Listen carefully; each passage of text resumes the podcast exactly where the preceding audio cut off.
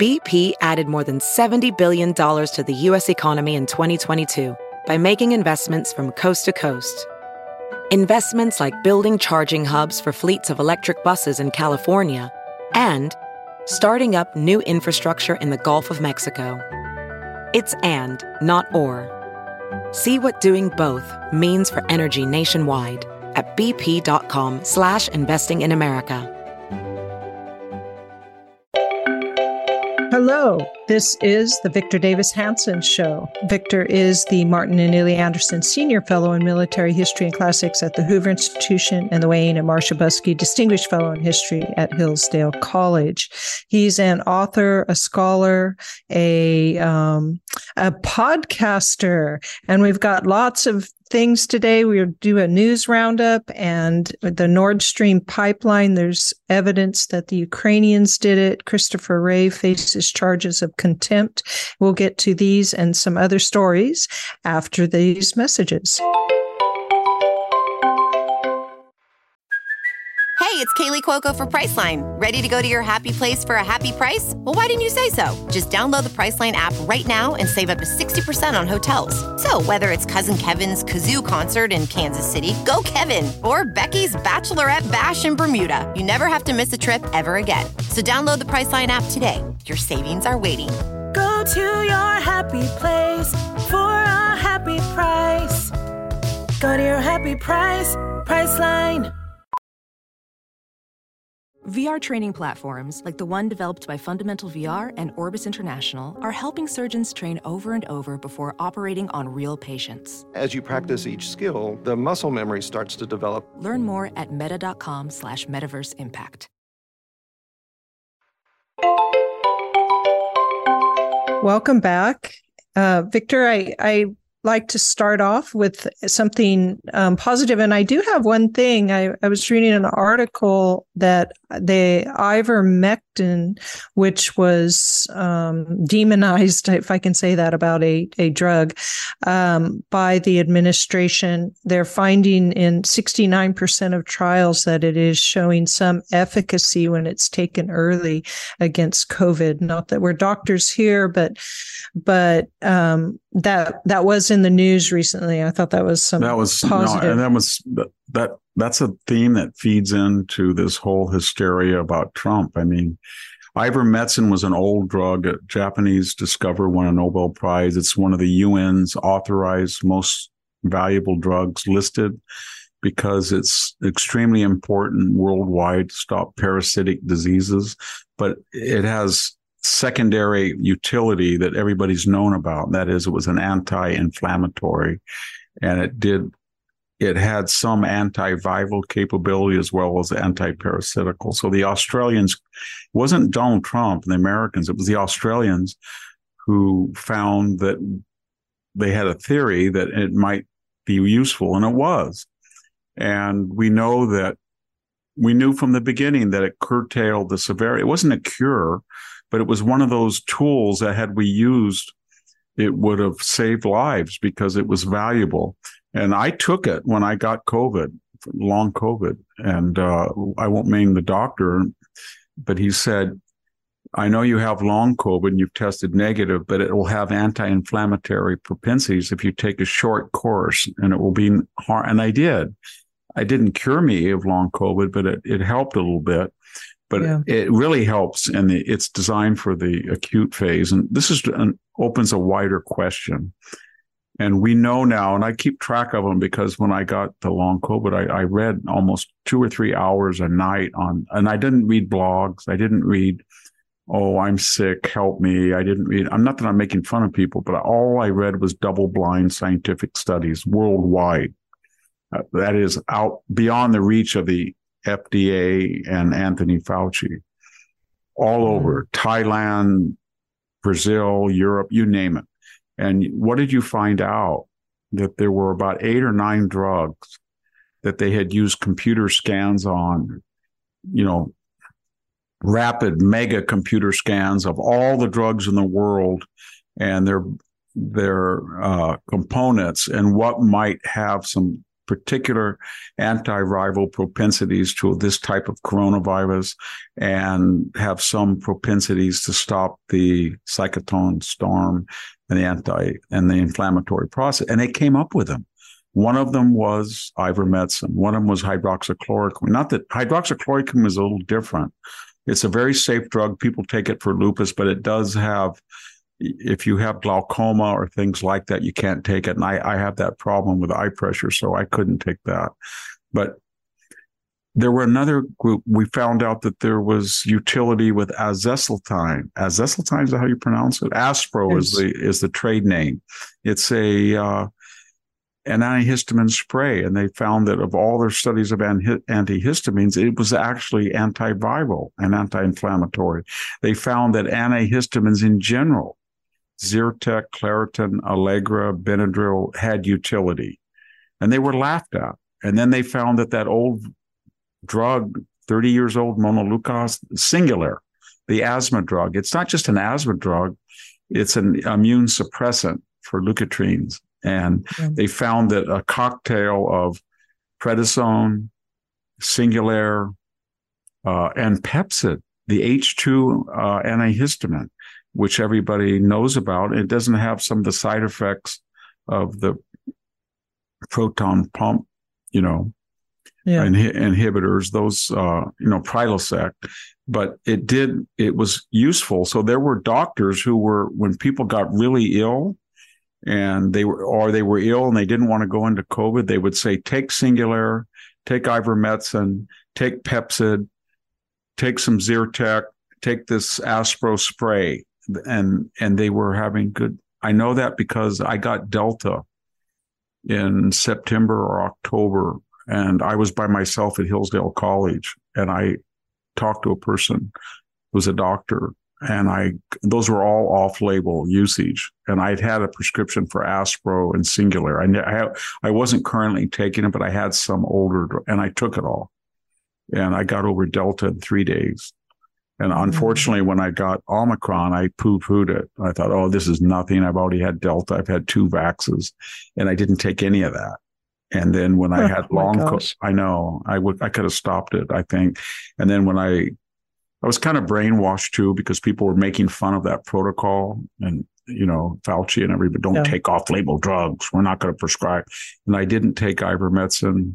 I didn't take any of that. I thought I'm just going to weather through it. Then I went right on the, you know, speaking trail. I think it was gone 70 out of the next 120 days and it just got worse and worse. But yeah. it gets me angry because a lot of people could have been helped by just yeah. common sense, safe drugs, each one mitigating a little bit an aspect of the, the virus. And yet Fauci had this big pharma.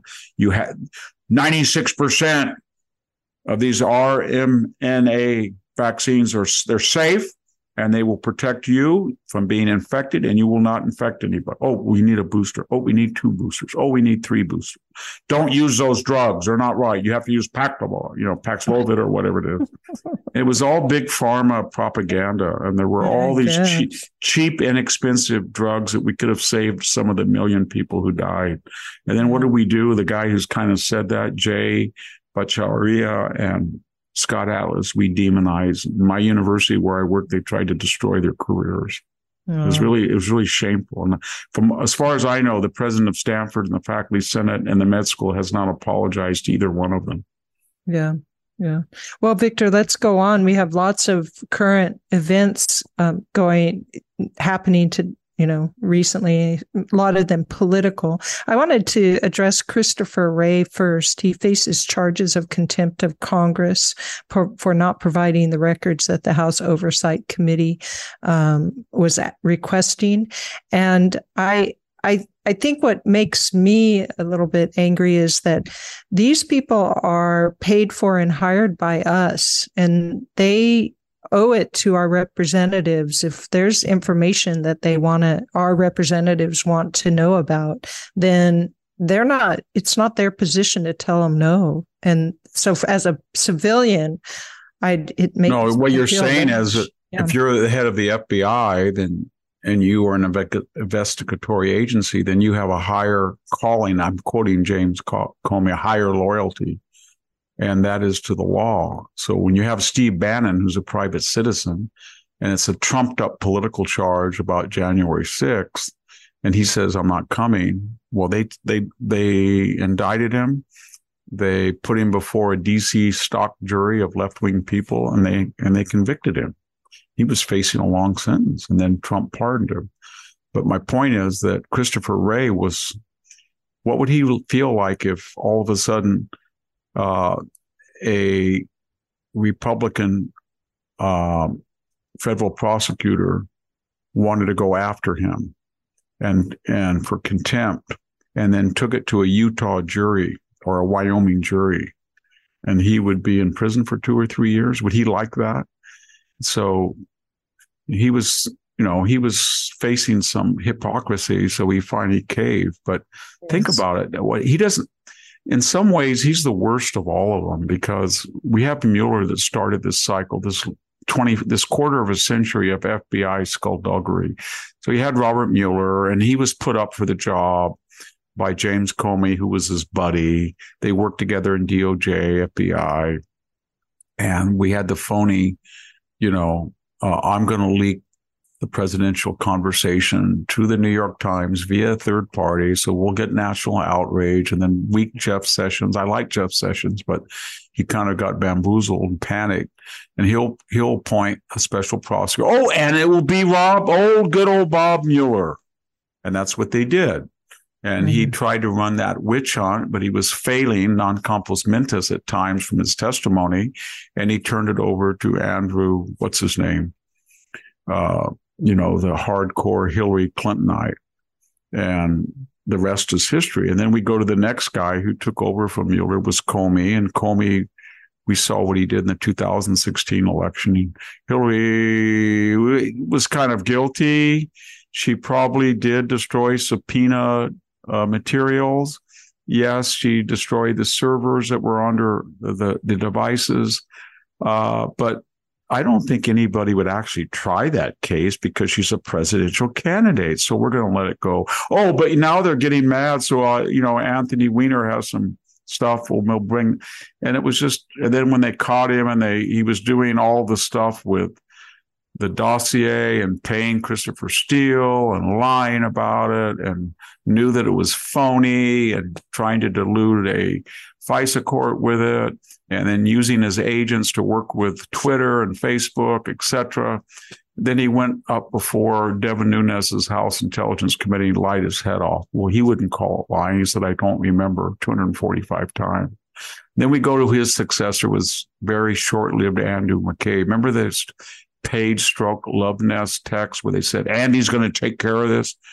I can assure you Trump won't win. And his wife, of course, was running as a left wing candidate in the Virginia legislature. And he was, she was getting what? Terry McAuliffe, Clinton PAC money. And then, so you have Andrew McCabe was the point man on the Hillary investigation. Think of that. Mm-hmm. Yeah. Oh, my wife is getting money from Clinton's. I'm not biased. James Comey said I'm not biased. And then he got caught lying about leaking because they were not investigating all of the wrongdoing of the of the Clinton Foundation. He didn't want to get that out. So they were leaking that they were, and that was inaccurate. And he's leaking, leaking. And then when Michael Horowitz came along and they asked him under oath, Did you leak? No. Did you leak? Second time? No. Did you leak? Third time? No. And then a fourth time he lied, I think, in a press conference or something. And what happened? Bill Barr you know, I had confidence in Bill Barr, but Bill Barr didn't try that. He didn't indict him. So you have a guy that's the head of the FBI four times lies, three under oath. And then we go into Christopher Wray. Enough said. FBI at uh, school board meetings going after parents. FBI at Catholic masses in Latin going after them. FBI private retrieval service for the Biden family going after James O'Keefe on rumors he has Ashley Biden's diary where she confesses that she showers with her dad.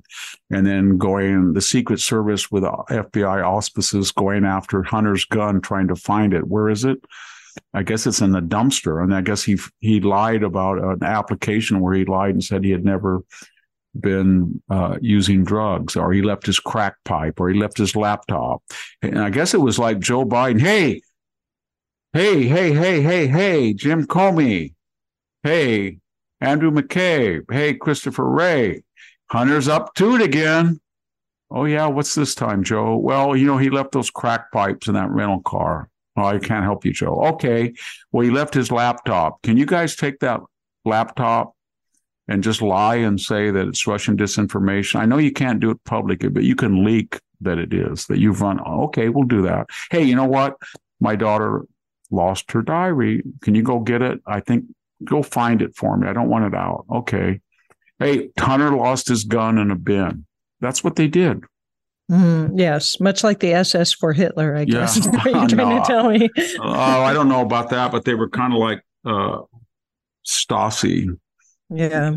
But And- this time, this time it is they're trying to get um, a communication, I guess, that they say has um, evidence of an alleged criminal s- scheme involving Vice President Biden. So, just so your listeners know what the House Oversight Committee is trying to do, that's what's the evidence they're looking for. Well, the evidence is overwhelming. And Joe Biden, you know, he laughed at it and said, Show me the money or where'd the money go? And we've talked about that in earlier broadcasts. And the money is Hunter's $50 million lifestyle. It's not Yeah. that hard to go through a lot of money when you buy expensive cars, you rent 500 a night uh, hotel rooms, and you live them for months on end. You throw around, around thousands of dollars to Russian prostitutes. You buy crack cocaine. You have no source of income other than quid pro quo leveraging money. That's what he did. Yeah. And when you look at Joe's uh, beach house, his main house, beautiful main, his other house, he has three homes. Mm. And you can't do that on a vice president's salary. You just can't No. do it. And you can't make up all that money in four years speaking But you can make it up if you're the big guy, or Mr. 10%. Mr. 10%. Yeah. They, they've lied. The thing about it is, once you lie, that's the end of the game. So when Tony Bobulinski went on national TV and said, Yeah, that was me, the laptop is genuine because it shows communications on Hunter's end, and I have the communications on my end. So how did the Russians fake that? Mm, And then yeah. here's Joe Biden, Mr. It had all kinds of stuff on there, and people forgot about it. It was uh, Hunter Biden and his niece, who was a procuress, remember? And they were talking about all the types of prostitutes they were going to get for Hunter. And then she, she I guess it was Hunter said, uh, she said, I don't do Asian. And he said, I don't either. Yeah, or something like yeah, that. Yeah, it was very racist. The whole Biden family is racist. And somebody said, How do you know that, Victor? I know it because he said to black people, Hey, junkie. Hey, you ain't black. Hey, I'm going to put you all in change. Hey, corn pop. I, uh, little black boys in the ghetto used to touch my legs and look at my golden hairs. Hey, Satchel Paige was a good Negro. Hey, I have two boys down there working for me. I, James O. Eastland and Robert, uh, Robert Byrd, they were great guys. and don't forget that Barack Obama was clean. He's articulate too. The first time a black man who'd run for president was clean and articulate. Anybody, and and he said, "I don't want to leave to my kids a racial jungle." Nobody who has been a president, not Donald Trump, not Barack Obama, who with his anti-white racism, you know, get in their face, take a gun to a knife fight, Trayvon, you know, my grandmother's a racist. Uh, everybody knows the police, all that crap. Not Bill Clinton, not George H.W., not George W. Bush, not George H.W. Bush, not Ronald Reagan, not Jimmy Carter, not Jerry Ford, not Richard Nixon, not Lyndon Johnson, not JFK, not Dwight Eisenhower, not Harry Truman, not F. None of them. You're getting you're getting back to Wilson though. Yes, You're No, I- going. I- that's where I was. Yeah, I was going to go to Roosevelt, Hoover, Coolidge, Harding. Ta-da! Ta-da, Wilson. There you go. There's the first person whose racism was comparable to Joe Biden, and Yeah. and yet Joe Biden is embraced not just by the left but by the black community, the elite especially and the, and it's basically and then they say if you say uh I don't know, you, a microaggression, if I don't know, it can be nothing to do with race, but it can be called racist, systemic racism or microaggressions. And here you got the president, the elephant in the room that's an abject racist and doesn't hide it. Yeah. And they, and they don't say a word. Yeah. Well, Victor, let's move on to um, the Nord Stream pipeline. And also, there's been a dam recently, and I think it was on the 6th, Nova Kakhovka, I hope I said that right, on the Dnipro River was blown up, and the Ukrainians say it was the Russians, and the Russians, well, they haven't actually said it's the Ukrainians, but they're denying that they had anything to do with it, and there's speculation that it's the Ukrainians. Um, but before we look at the dam that was just blown up, I have the Nord Stream pipeline. There's new evidence that it's was probably Ukrainians that blew it up. It and just to remind our listeners, it's a pipeline between Russia and Germany and a gas pipeline. And what I I know we've talked about this before, but what I don't understand is when you listen to the commentators um, discussing this, they um, they i don't understand why we care that it was blown up since russia is our enemy. And they the second thing they always say is and the government didn't tell us they were involved in this or didn't tell us what was going on even though they knew.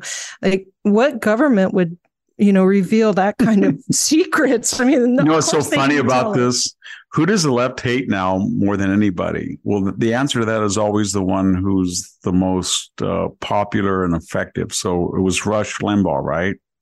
For a while. And now it's Tucker Carlson. Mm-hmm. And they hate him. And he got on national TV and he said that everybody knows the United States or the United States operatives blew it up. And he was drawing on that article by Seymour Hersh, who doesn't have a good reputation. But they just tried, I mean, they got everybody out there. They got the State Department, they got Victoria Nuland, they got the whole cast of characters. They said he's crazy, he's horrible. And he just said, well, why would the Russians blow up uh, this investment when that was one of the biggest sources of foreign exchange as the war goes on? And Germany's more and more energy dependent, they're going to finally break the embargo and they're going to want that pipeline, right? Yeah. And Russia will make a lot of money. So why blow it up? And they said, Oh, do that. Tucker's a Democrat. And now it's like, you notice it's like little leak after little leak, like little leak. So you can see the Biden administration is telling its operatives and the media, and they're all the same. It's a fusion party. Hey, just put a little bit out here in New York Times. Hey, NPR, just a little bit. Just say, you know, that there's some information from our Europeans that are new. There's some information that maybe uh, a European intelligence agency has seen a Ukrainian uh, team, or they were seen renting a boat, or they might have had some American expertise. And you know what that was. We knew what they were yeah. doing. They wouldn't have dared, they would not have dared blow that up and risked $140 billion. They have more money spent in 14 months on their military than any country in the world except China, except China and the United States. They have more, they have a bigger military budget over 14 months than does Russia. And that's the fact. And so they're not going to endanger that by going out and saying, hey, screw you, US, we blew it up. No no, they we knew exactly. I don't think we did it like Seymour Hersh says so. Yeah. But I think that we we either knew about it and greenlighted or gave them some help. And yeah. So now we go to the dam you mentioned, and wait, wait, wait. But why are these? Uh, and it, these are the the right wing commentators. They're outraged that the government didn't let us all in on this. Like that's a secret operation. Why would the government be telling anybody they're going to do that? No, you know? no, no, no. Be fair okay. to my right wing friends, of which I include myself. Uh, okay. Okay. So be fair to me. I'm not angry. And I think my listeners are listeners. I don't want to claim they're mine. They're not anybody's listeners. They're their listeners. But these listeners, if they identify as right wing, they're not angry because uh, the government didn't tell them. They're angry that the United States uh, ostensibly is said that they're supplying Ukraine for defensive purposes. And we're mm-hmm. one of the stalwart defenders of the international rules about terrorism. And then we give people the wherewithal or the, we greenlight people to go commit a terrorist act against a country we're not at war with.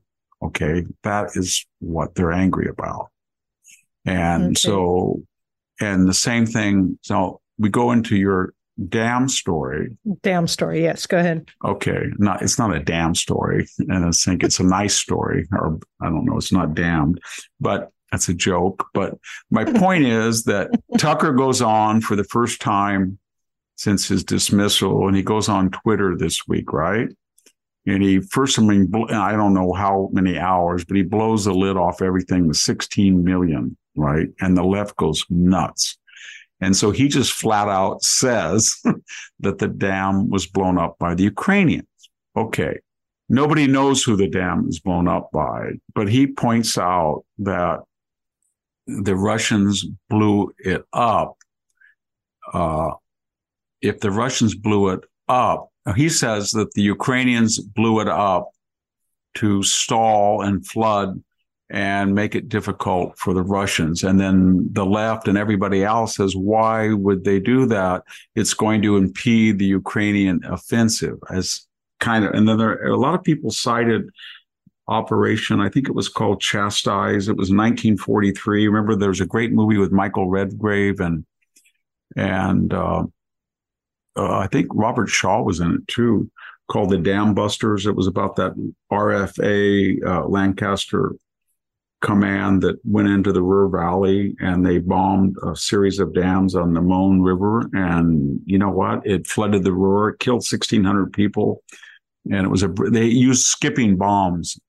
And so everybody said, well, it's legitimate because the British did it in wartime, but it was a little different. Uh, this was an inside job that was blown. Apparently, it was blown up. You know what I mean? Uh, it's a yeah. huge dam. It's really long. I don't know. Is it three miles long? It's huge. Made in 1956 for hydroelectric purposes, but it was blown up. So Tucker's point was, well, who who's controlling that right now? Is it Ukraine or Russia?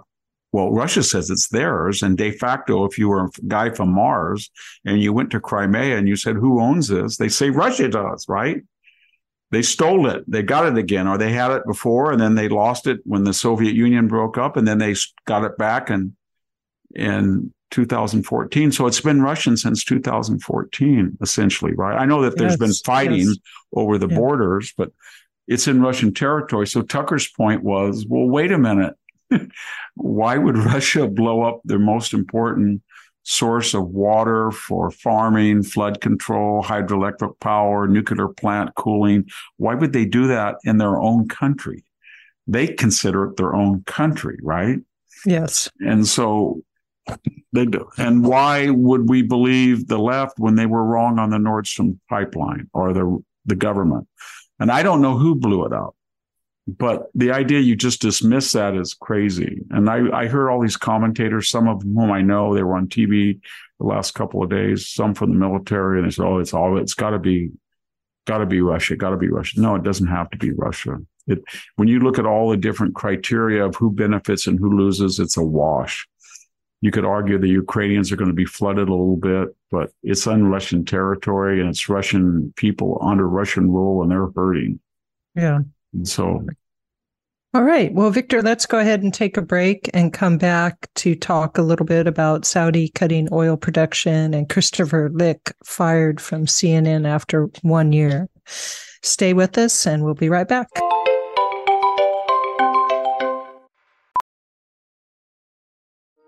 Welding instructor Alex DeClaire knows firsthand how VR training platforms like ForgeFX can help meet the demand for skilled workers. Anywhere you go look, there's going to be a shortage of welders.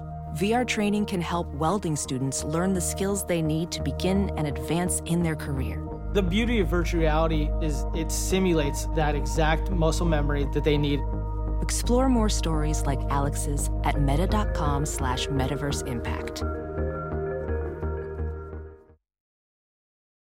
As you write your life story, you're far from finished Are you looking to close the book on your job? Maybe turn a page in your career? Be continued at the Georgetown University School of Continuing Studies.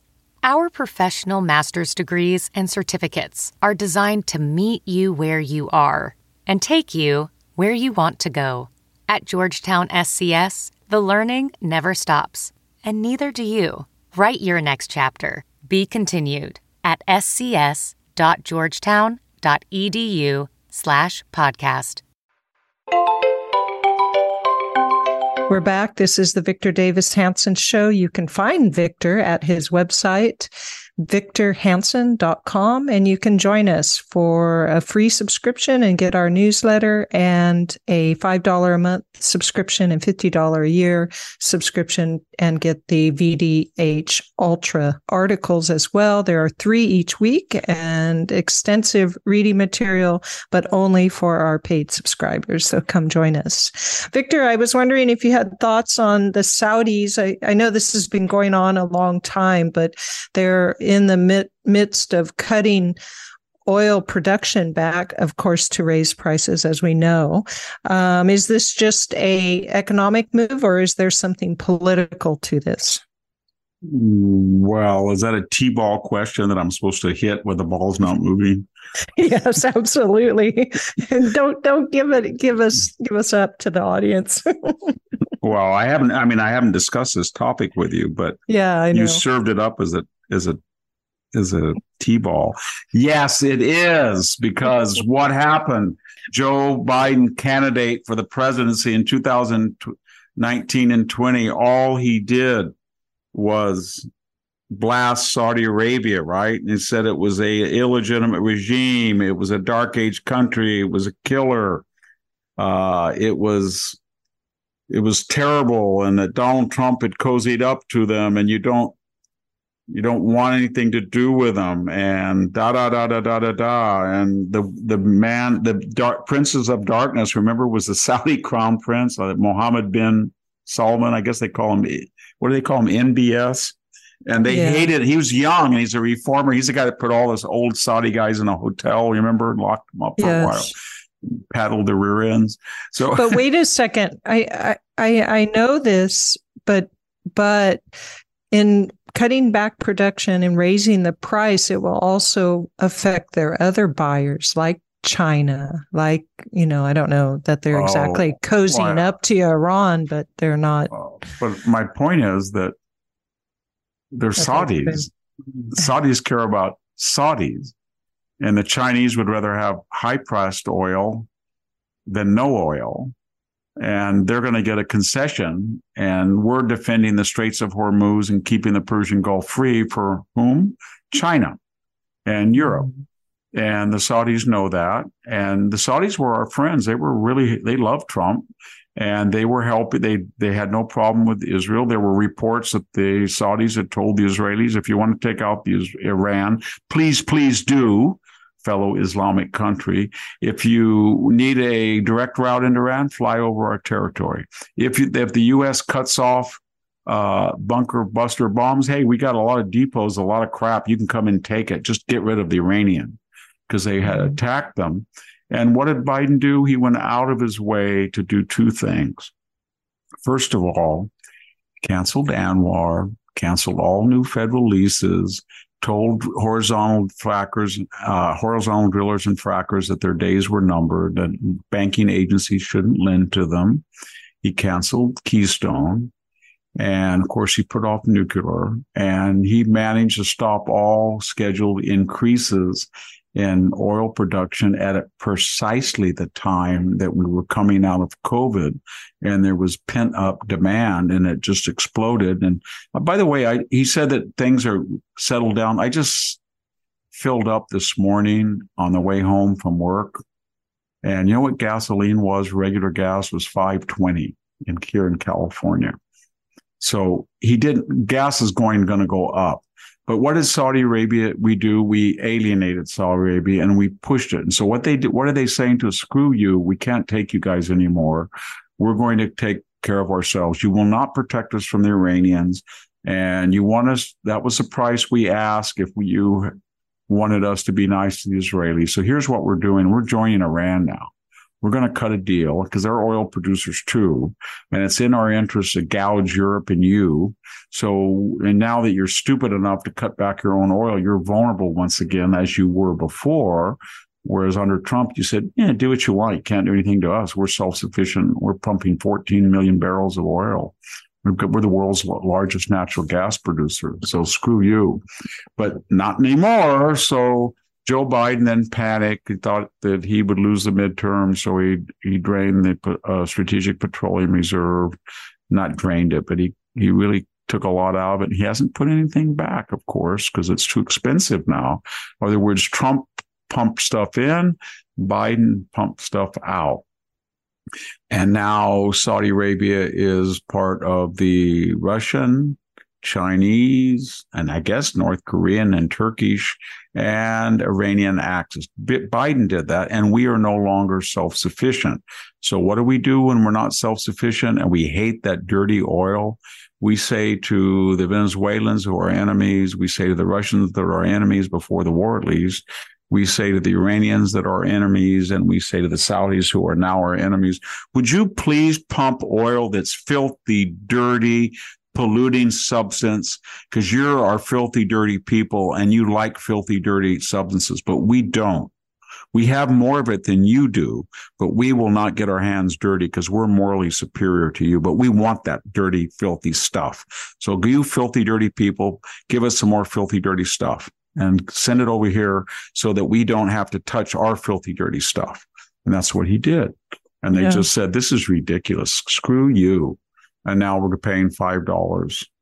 Everybody yeah. said, you know, it's so funny. If Trump was president right now, this thing would be big recession, gas soaring, uh, unexpected we increased claims for unemployment. That was today. I think it was way higher than everybody said. We're in a recession and gas is going up. We're still in five to six percent inflation.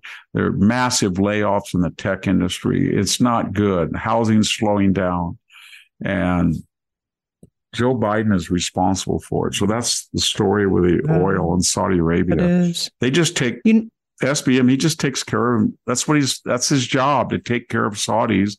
And it's a weak country. It's a corrupt country. It's a vulnerable country and it's a rich country and it's got I don't know, it's got Iran eyeing it. It's got some uh, Shia population in the Gulf, and they've got China eyeing it. And they've always said there's a bunch of thugs in our neighborhood, and they want our big precious oil, and we, we can't protect ourselves, but we'll sell it to you at a high price if you protect us.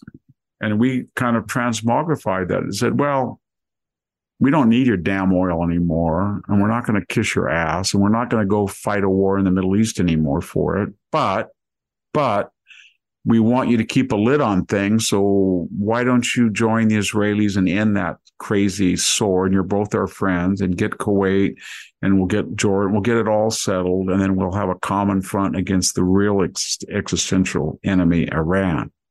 Mm-hmm. And that hmm. was, that was the idea. It was working. And Biden came in and thought, you know what? John Kerry just had a talk with me and he said that, you know, oil is horrible.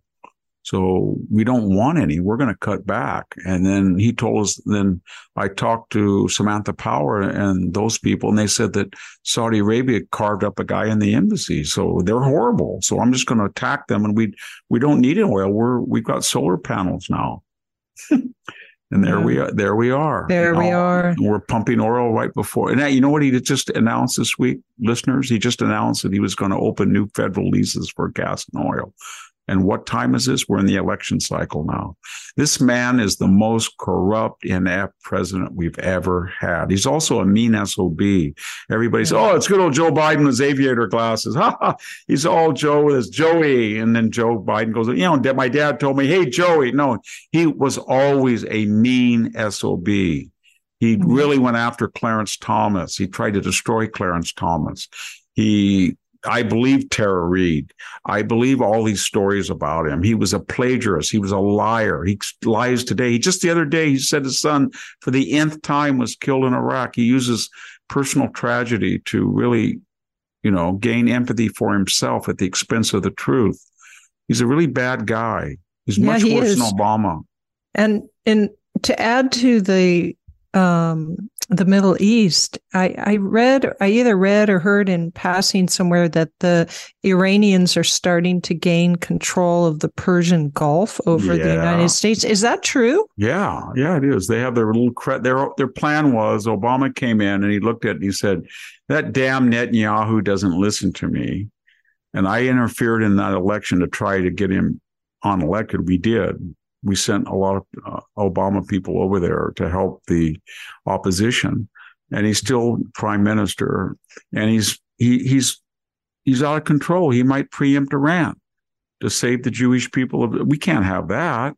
And you know what? If we draw a map, we'll make kind of like a a sliver, a, a moon, uh, you know, a crescent moon, and we'll say it starts in Tehran, and then we've got Syria with the Assads, the Alawites, and then we've got the Hezbollah, Shia, and Lebanon, and then we'll just go over there and leapfrog with Hamas, and we're going to have a counter force in the Middle East to this stupid Abraham Accord. That was Biden's version. But to Obama, we will have a counter force to the Israelis and the Saudis, and will be creative tension. So every time Netanyahu acts up and gets on his hand lies, we're going to say, you know what?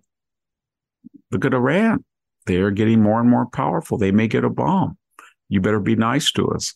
Or every time the Saudis start to do stuff, we'll say, hey, look at Iran. We're going to play you off against each other. Now, some of you are going to say, well, Victor, that's realpolitik. That's Henry Kissinger. That's that's Bismarck. No, it's not, because Iran is a revolutionary, corrupt, evil regime. It's not like Saudi Arabia. I'm sorry. There's degrees of of autocracy.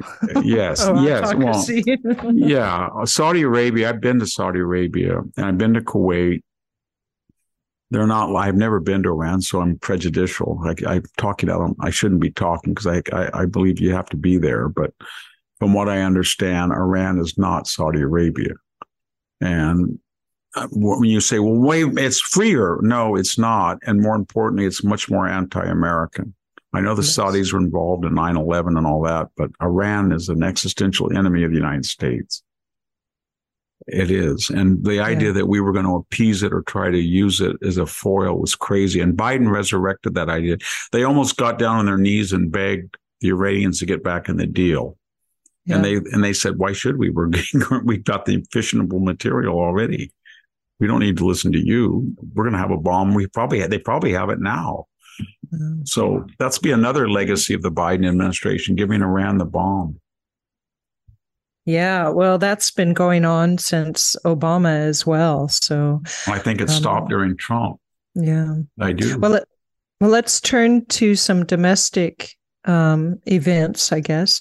CNN, there's two things I noticed about them today was uh, they, well, they fired Chris Licht after only one year as their CEO. And so if you have any, I, you know, any comments on that, I would be curious. But also the, in CNN, they had an article that the LGBTQ plus community is in a state of emergency because they're being attacked in states they, that are restricting gender affirming care for minors, outlawing teaching about gender identity to young children, and banning books of same sex couples again for young children. And so this is no, no, yeah, no, no, no, attack. no, no. They lie. They lie. They like ten thousand dogs.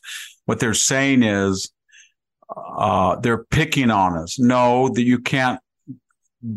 Conservatives for a long time have not had sexual education to grade level, right? Where they had. I remember this fight in the 80s when my kids were in school. I remember it in grammar school. There was during the AIDS epidemic and stuff, they were trying to have pictographs of penises and vaginas, you know, under the idea of health, you know, and all that. And they and they Yeah. said no. And they stopped it. For young kids, right? Yes. And so what the gender people came in and they said, wait a minute, we're not sexual education, we're civil rights. And they snuck in under that and they said, no, no, no, no, we're not talking about sex. We're talking about uh, a third gender. And then as soon as they snuck in, they started having the drag shows and the simulated sex acts.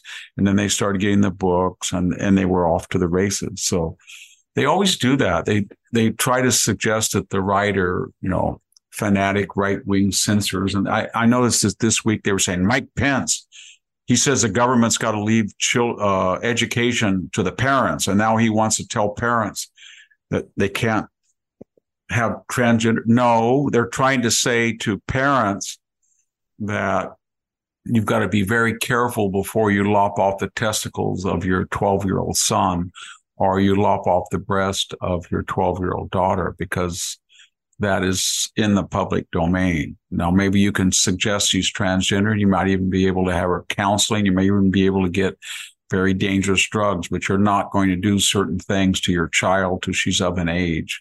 And by the same token, a parent's going to know if a child may, you're not going to send a 15 year old out of the school and a teacher says, I think all you girls in class should do, could consider whether you need to be transitioned or not. Okay, I'll go down to the clinic.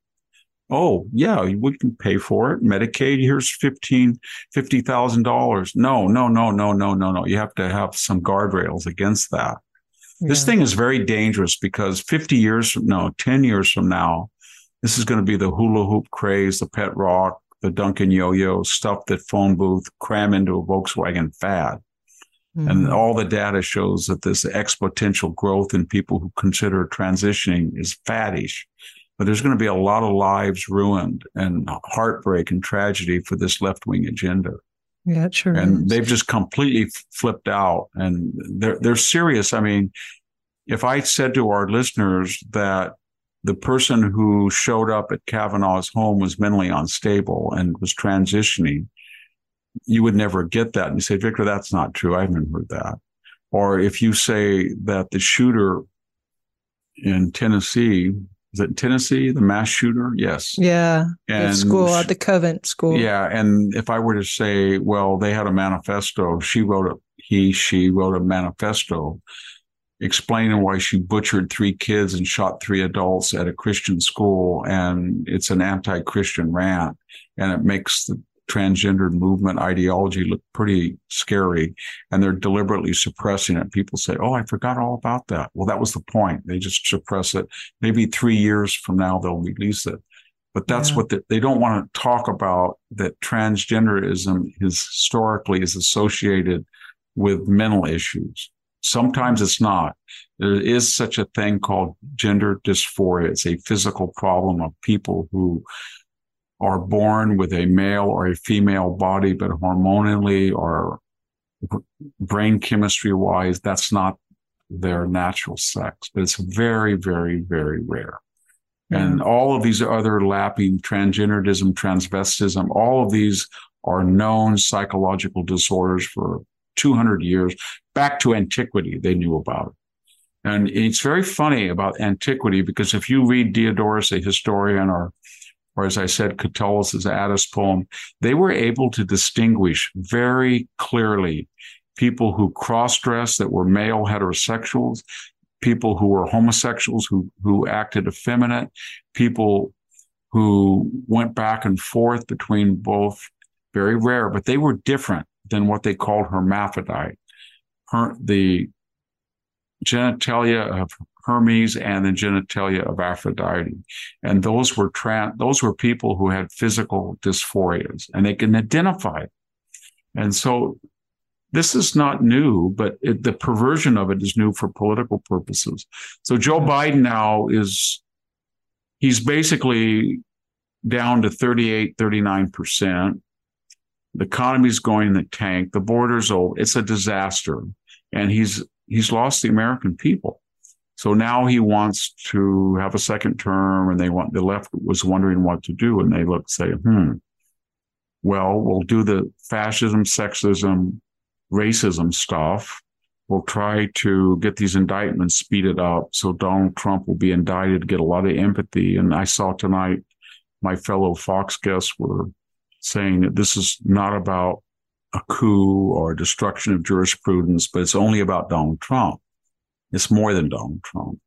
but and I think Steve Miller and Charlie Hurt and other people were saying this just shows you that you only have one candidate. I don't think that's true, but you know, uh, I'm trying to stay neutral in this race, but they, they did an injustice to Donald Trump, and it was a constitutional injustice. But my point is, you can see what the left's doing. They're trying to give empathy, and they're speeding up the process because they have no popular support and they want him to be nominated very in the in the race, get him nominated or sure nomination, and then decapitate him, and that's what they're trying to do, and yeah. and so it's uh it's really tragic what's going on. Yeah, it sure is. What do you make of Christopher Licht only one year. He, wasn't he supposed to put CNN back in at yeah, least the yes. middle, bring it back to the middle? I guess it, his agenda was kind of like you know, he used to walk around the airport and you got CNN news and it was, you didn't really know who was with what. And they used to have guys like Tucker Carlson and Lou Dobbs on CNN, remember? Yeah. Larry King and all. He was left wing, but you, it was kind of it was like NBC, right? It was center left. They're all center left, but it was kind of fair and it was news. And Ted Turner was kind of crazy, but that's what he wanted to get back. But he he lost. He forgot a a, a very fundamental dictum of political science and not so many words. It's in the Prince of Machiavelli. If you're going to wound the king, if you're going to go after the king, you kill him. You don't wound him. So if you're going to go out and you're going to change CNN, you sit down in advance I would have.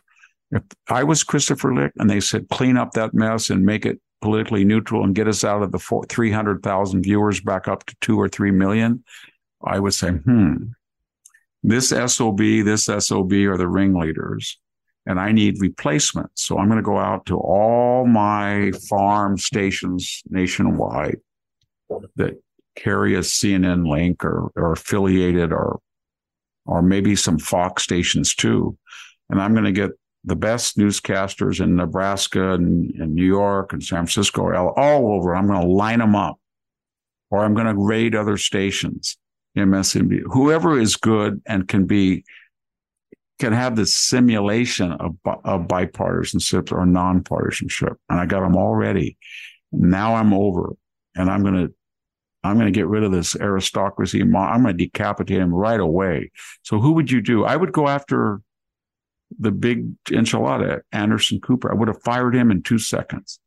He was the one that said, you know, to Roger Stone or whoever it was, uh, Jeffrey Lord, I think he said, would you, if I took a big crap on your, if Trump took a big crap on your desk, you know, and then he yelled and screamed and he's spoiled brat, I would have fired him the first thing.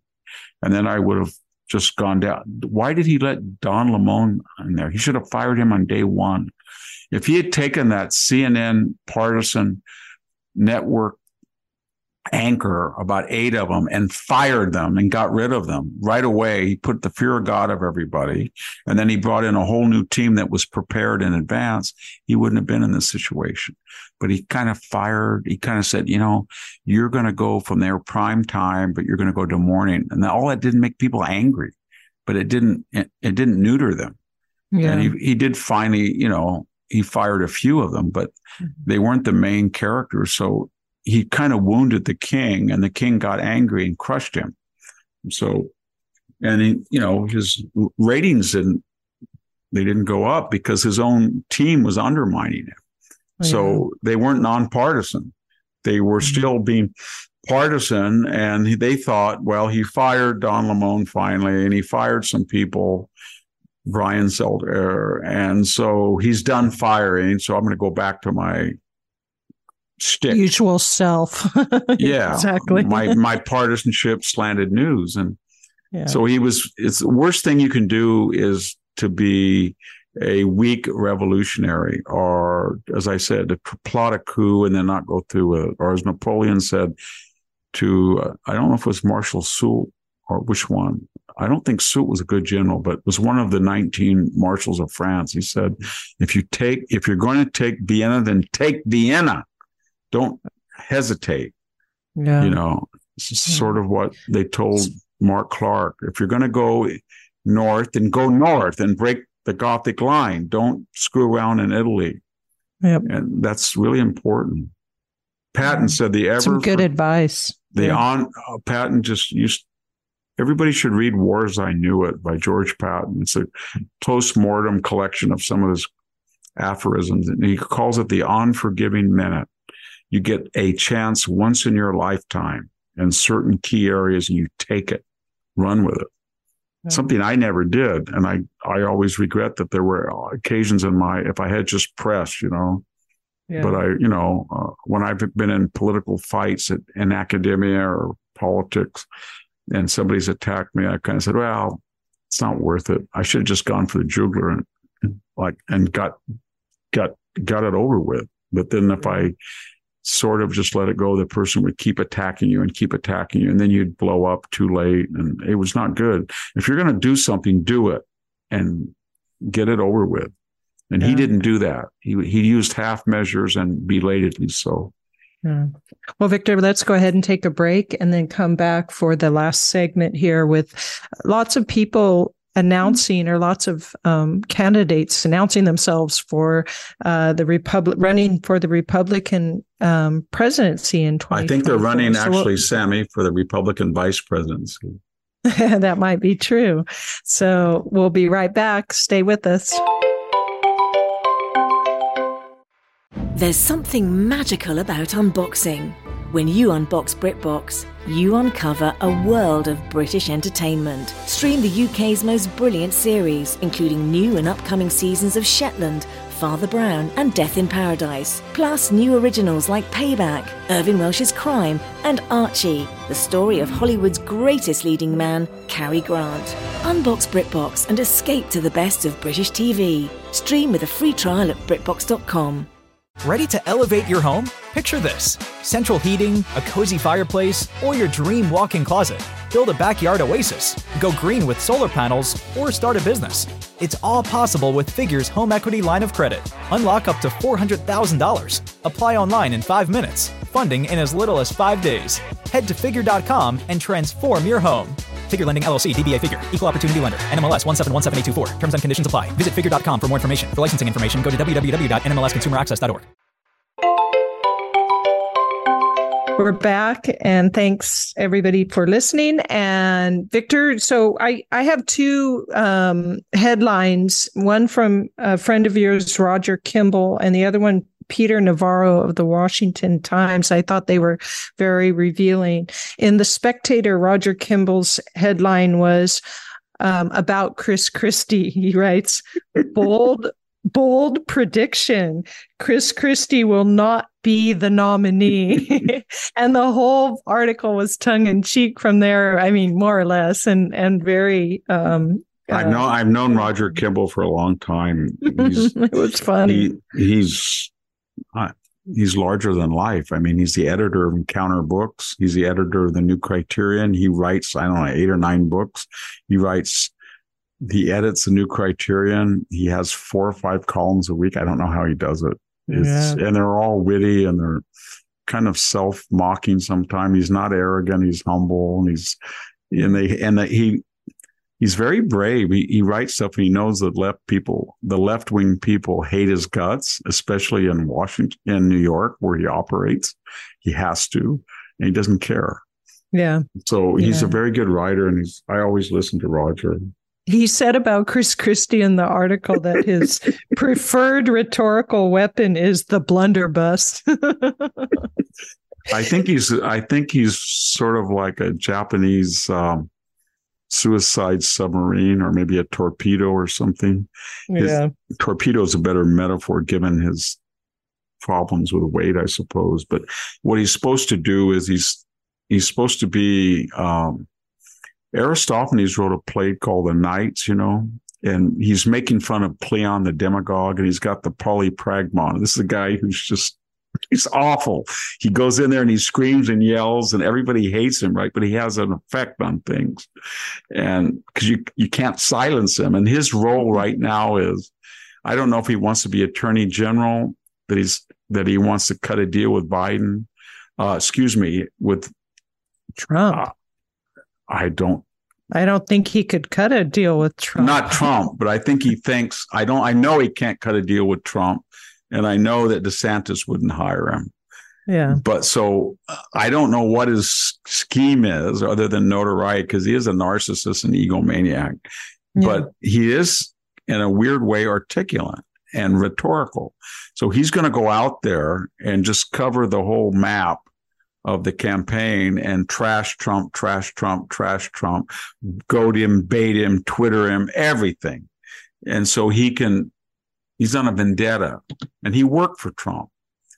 And yeah. he knows that Trump hates people that are disloyal. So he's going to really try to go after him. And I don't know gonna... who's who is aiding. I know he doesn't get along with DeSantis. He doesn't get along with Trump. I don't know what his agenda is other than to destroy Trump. He kind of like Kellyanne George Conway. You know, he just has a Charles Sykes, George Conway, Bill Kristol, David Frum. Certain people have an obsession with Donald Trump. He does. Yeah. And then the second one is Peter Navarro in the Washington Times said that the campaign's actually going to be Trump versus the anti-Trump cartel. and he says that they're going to all do they're going to do all the work that the Democrats need to have done. And the Democrats I, I, don't know. They treated Peter Navarro very badly. Um, the Biden, remember that he was walking down the street and they put handcuffs on his feet uh, yeah. uh, about I guess it was January 6th and it was all to intimidate him. That was another stuff of the Biden FBI consortium. But I think what he's saying is, although he's a, a very strong Trump partisan, he, he, if Trump were to win, he'd be back in the administration along with Stephen Miller, et cetera. And they all did a good job. But I think what he's saying is in 2016, if you counted up all of the other candidates, Carly Fiorina's two or three percent, Ben Carson's four or five percent, John Kasich's two or three percent, uh, Ted Cruz was eight or nine percent, Marco Rubio's ten or twelve percent. You add them all together, they were higher than Trump, and they all thought that they could unite, but they all had egos and they couldn't. And Donald Trump played each other, trade one off of the other. You know, sometimes it was lying Ted Cruz, and Sometimes it was my friend Ted Cruz.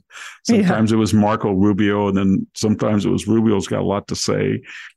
it was very funny what he did, but he, I, I mean, again, nobody underestimate Donald Trump. I'm not saying he has the ability to get 51% even in a fair election, but nobody underestimate his political skills. and, and just because they're obvious and they're transparent what he's doing doesn't mean that they can't be done with a, an element of genius. If you said, Victor, I want you to do exactly what Donald Trump is in an academic fight, or I couldn't do it because he has showman capabilities, charisma, charisma, and he's he, it's funny. So that's what he's doing, and and he's trying to break them apart uh, and what he does not want, and what Peter Navarro does not want, he calls it the anti Trump cartel, is all of the candidates coalescing together behind one, which would at this point be DeSantis. I had a conversation with a wonderful person. He's a very well known uh, philanthropist. Uh, I've always admired him. I had a long talk. I can't mention any details about him, but he poured he, he told me that a lot of people were talking about a paradigm and he asked me what I thought about it. He didn't, he, he, he was such a gentleman. He didn't endorse it or reject it. He just put it out there.